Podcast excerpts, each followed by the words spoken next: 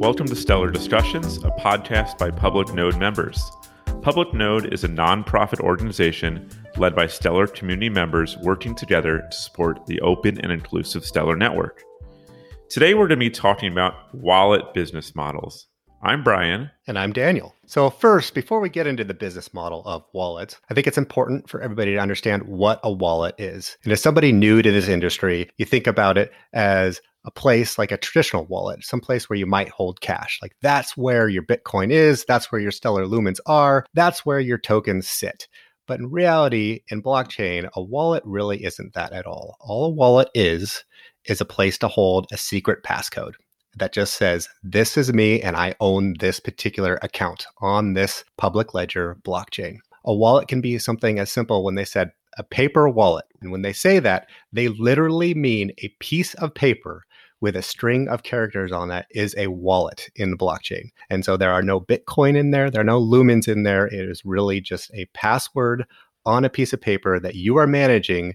And with that passcode, that password, that secret seed, it all means the same thing you are saying, I have the authority or the authorization to move this money, tokens, whatever happens to be, from this account to somewhere else. And you're saying, I am the control, I am the owner of it. So that's what a wallet is. So it is not something you can crack open and, and take out your Bitcoin.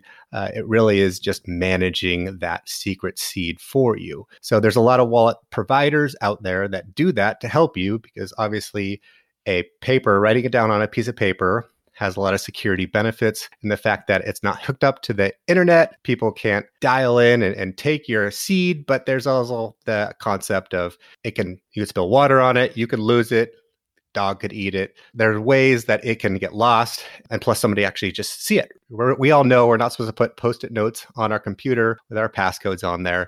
You wouldn't do that with your basically bank account and all the information to move your assets you go to a wallet provider. Brian, you want to talk to us a little bit about wallet providers and maybe how those are set up and maybe some of the business cases for some of those wallet providers. Yeah, yeah, sure. And, and, that password gives you access to your spot in the blockchain. That spot in the blockchain always existed, but you have access to it now, and that's really that really is the core of the wallet. Uh, you can put lots of things in that wallet. Uh, but what you will put in there depends on the type of wallet provider you're working with. And that wallet provider changes based on the use case they're supporting. If they just say put any and all tokens in there, they're kind of an original use case. We manage all your crypto assets, right? But they could be working on other use cases. If it's a Bitcoin backed token that you can store in that wallet, they're working on something around Bitcoin transactions if you can put fiat tokens in there, they're working on some way maybe to help you against inflation or a way to store US dollars, tokenized equities, tokenized securities, all different types of tokens are being specifically allowed in certain wallets to kind of elevate and empower specific use cases. And sometimes those use cases are people that don't even know that they are, are using blockchain. And this is all like very exciting for entrepreneurs uh, that they can meet all these interesting, unique use cases. But how can these wallets actually make any money? Right? How, like, you put all this time and coding into these wallets, but how does it make any money? And honestly, working uh, Lettuce Pay, Lettuce Financial, um, we have faced this question as well.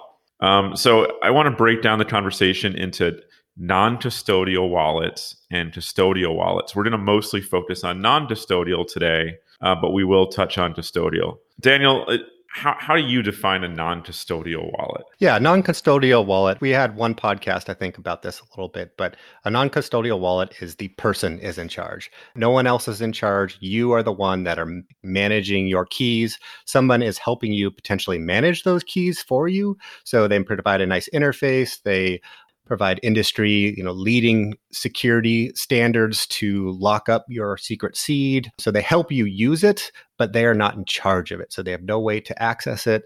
A true non-custodial, as I, as I said, is you could actually just have a piece of paper and a pen. That would be non-custodial. I am controlling every aspect of my secret seed. I have to manage how that's used to send transactions one place to the other. So that's non-custodial. So how about you go into what is custodial? A custodial wallet is where someone actually is controlling your funds. So if you lose your private key, or you might not even have access to your private key on, on a uh, custodial wallet, that's okay. A bank is your custodian. Here's something kind of a tangent to think about. When you have $100 in the bank, you don't actually have $100 in a bank account. What that actually means is the bank owes you $100. That's a custodial wallet. Someone owes you money because you are not in control of it. Um, the good news, if you're creating a business um, run on a Stellar based wallet or even a non Stellar based wallet, if you create a non custodial wallet, the regulation is next to zero, zero or close to it. So you can just build something and tell people to try it. And the reason for that is the definition here is that you are not touching money as a non custodial wallet. You are basically an interface a UX to blockchain. And so, by someone that never touches money or assets, you don't face any regulation. But the flip side of that is how would that make money? And the number one answer in today's kind of immature blockchain wallet space is affiliates. So your wallet could have a link out to Shapeshift or Changelly and say, hey, buy crypto or exchange crypto or simplex you know buy crypto or um, hardware wallet you know a link out to to a hardware wallet that says move your money onto this wallet buy this wallet for $59 it, all, it all boils down to partnerships or affiliates that you are using your wallet to connect people to other services and those other services are giving you a little bit of a kickback um, at Lettuce Pay, we're actually working on, a, on an interesting version of that, which is where we will encourage the use of certain anchors, and those anchors might give us a kickback. So, it, which is kind of the same version of once again affiliate, because you don't control the money.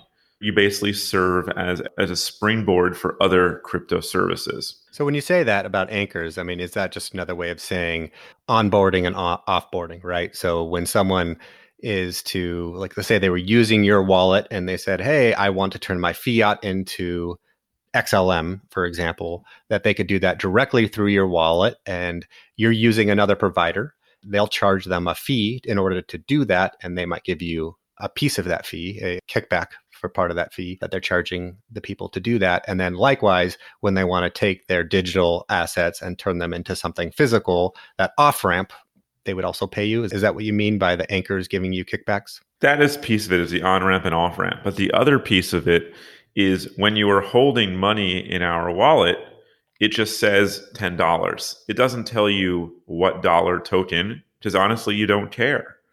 And so, whatever token we're using behind the scenes, that organization is earning interest. So they benefit from us focusing on their token. And so they could provide us with a kickback. Oh, that makes sense. Yeah. Okay. The, so the other thing going on with non custodial wallets is they hold tons of money.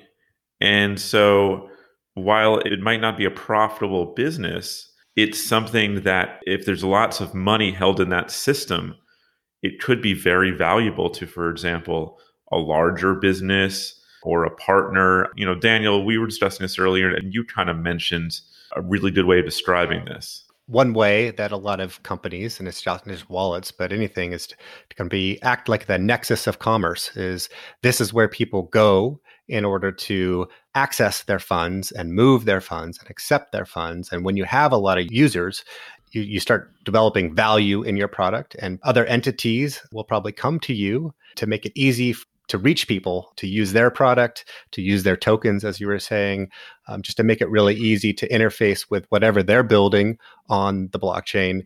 You can go back to you know Facebook or MySpace or Twitter or anything. If you build something, even if you don't charge anybody for anything out the gate just to have users it's extremely valuable from those tangents that's where people are going and getting a user base is actually really hard to do and so if you have one, it becomes very valuable. So as a good wallet provider, I think that's what you'd be doing is you'd be building a user face. That's where a lot of people go to move money. So just by that, you have intrinsic value that you could probably tap later through affiliates or just relationships, business arrangements. Yeah, I mean, it, think think about Facebook. This is where people hold their personal data. Think about a wallet. This is where people hold their money. So if you want to get access to people's money, you go to the wallet. So there is just a ton of intrinsic value.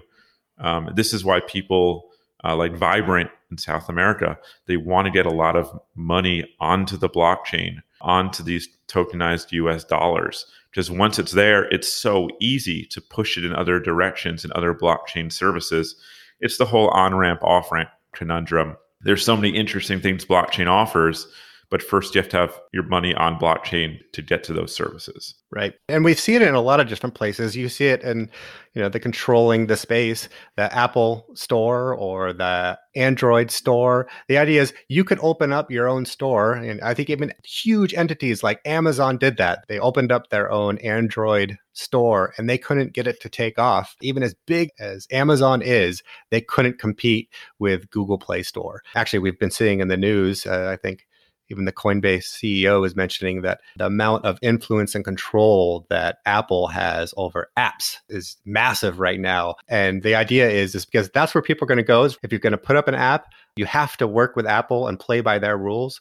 And so just dialing it back when we talk about wallets, it's the idea that a good wallet provider could be like Apple. No, but I mean, the idea is uh, there's just a lot of value there. You might not even have to charge the user, I guess.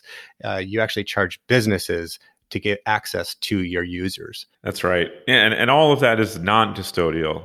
If you do decide to go custodial, which comes with a variety of regulation, which I am completely unqualified to talk about, the business models are much more traditional lending, making markets, earning interest, trading, just a variety of financial services. And there's a really funny quote that I, I read on Twitter by someone that I can't remember whatsoever, but it basically said that every fintech out there ultimately is gunning to be a bank. So if you look at Coinbase or you look at PayPal, if you are if you are a custodian of assets, ultimately you want to offer lending and you want to offer interest and it just all leads down this path of ultimately becoming a bank. Because that's really what i associate custodial means you are holding assets and then offering services, which is what a bank does. Without a doubt. And then there's, of course, the hybrid models. And we talked about this in a previous episode. Anchor USD really experimenting uh, with the hybrid model. They're offering interest, but you can see your private key and your public key sometimes.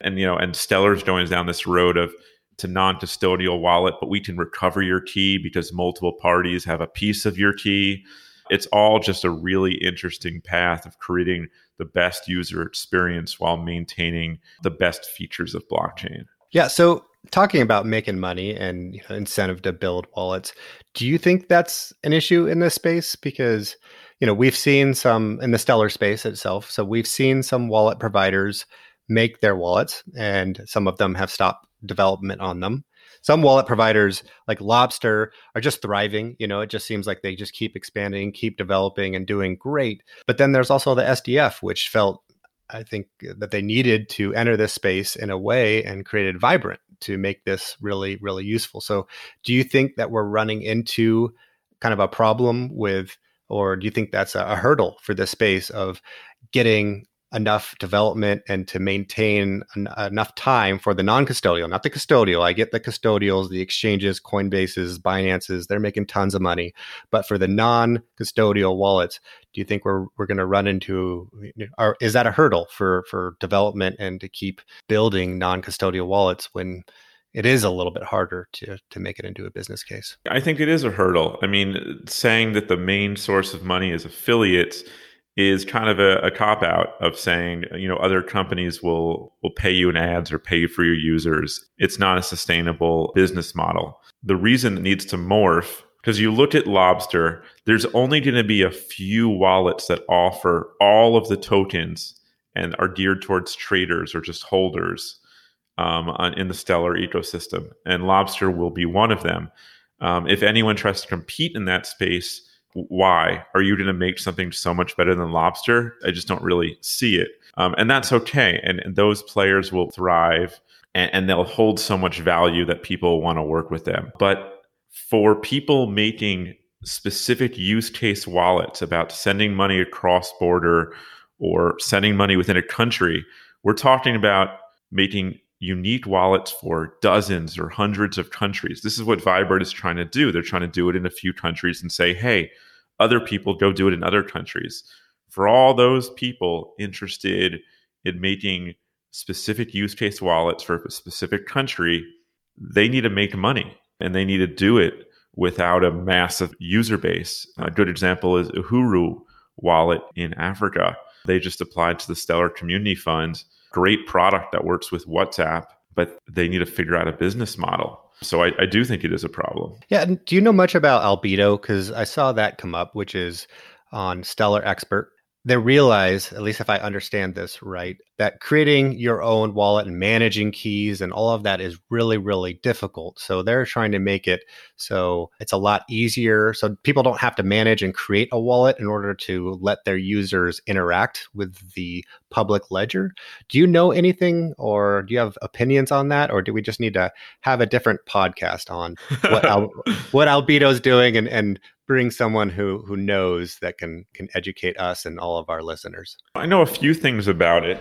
I can also provide some context from my company. Our wallet backend, the piece that manages the private key, we're offering it to another company that needs a backend. And our two companies have totally different use cases, but ultimately at the back back end, it's just a key management system.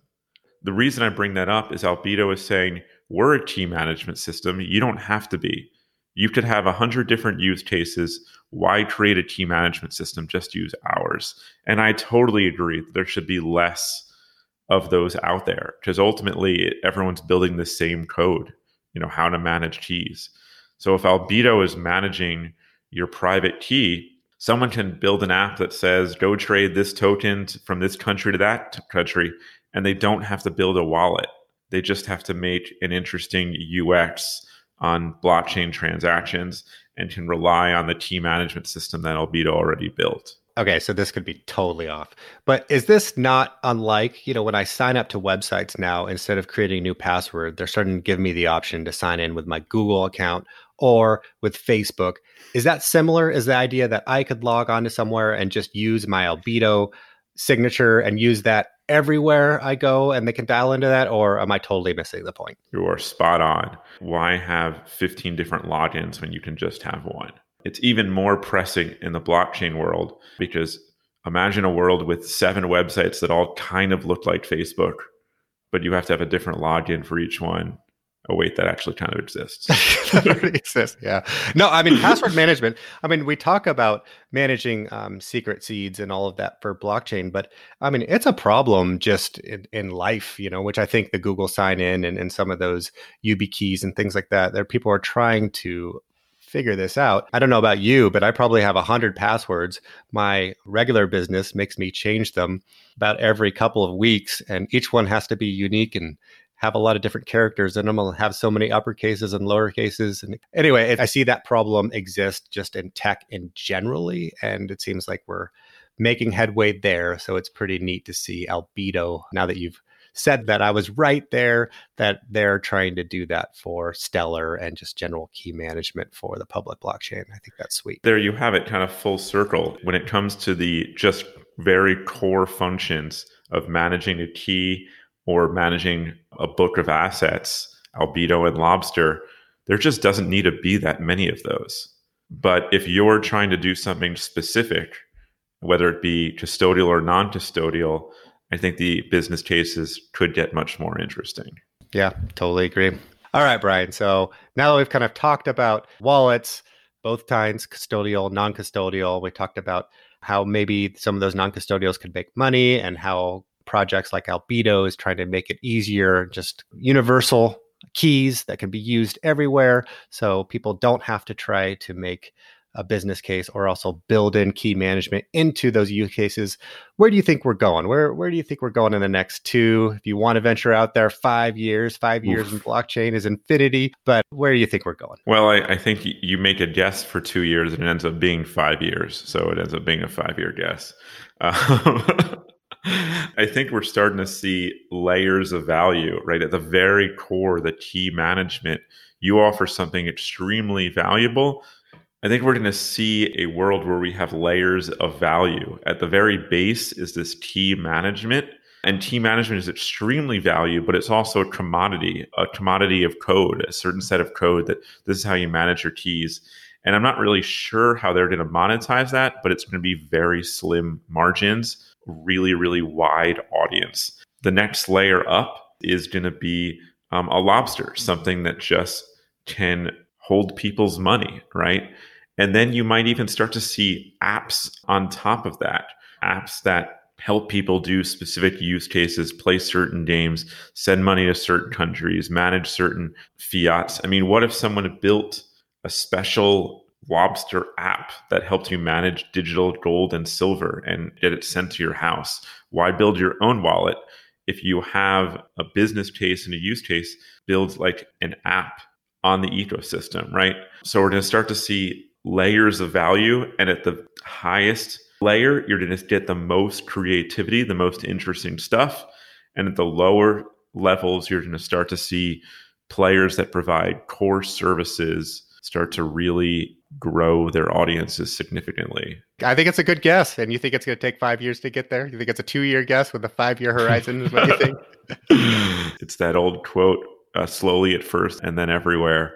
We're still waiting for that everywhere, but I'm uh, very impressed with the Stellar ecosystem's focus on true users, not just interested crypto people using their product, but true users. And if you can solve one user's true financial problems in South America or Africa or Asia, then you could solve it for 100 million people's problem. Great parting words.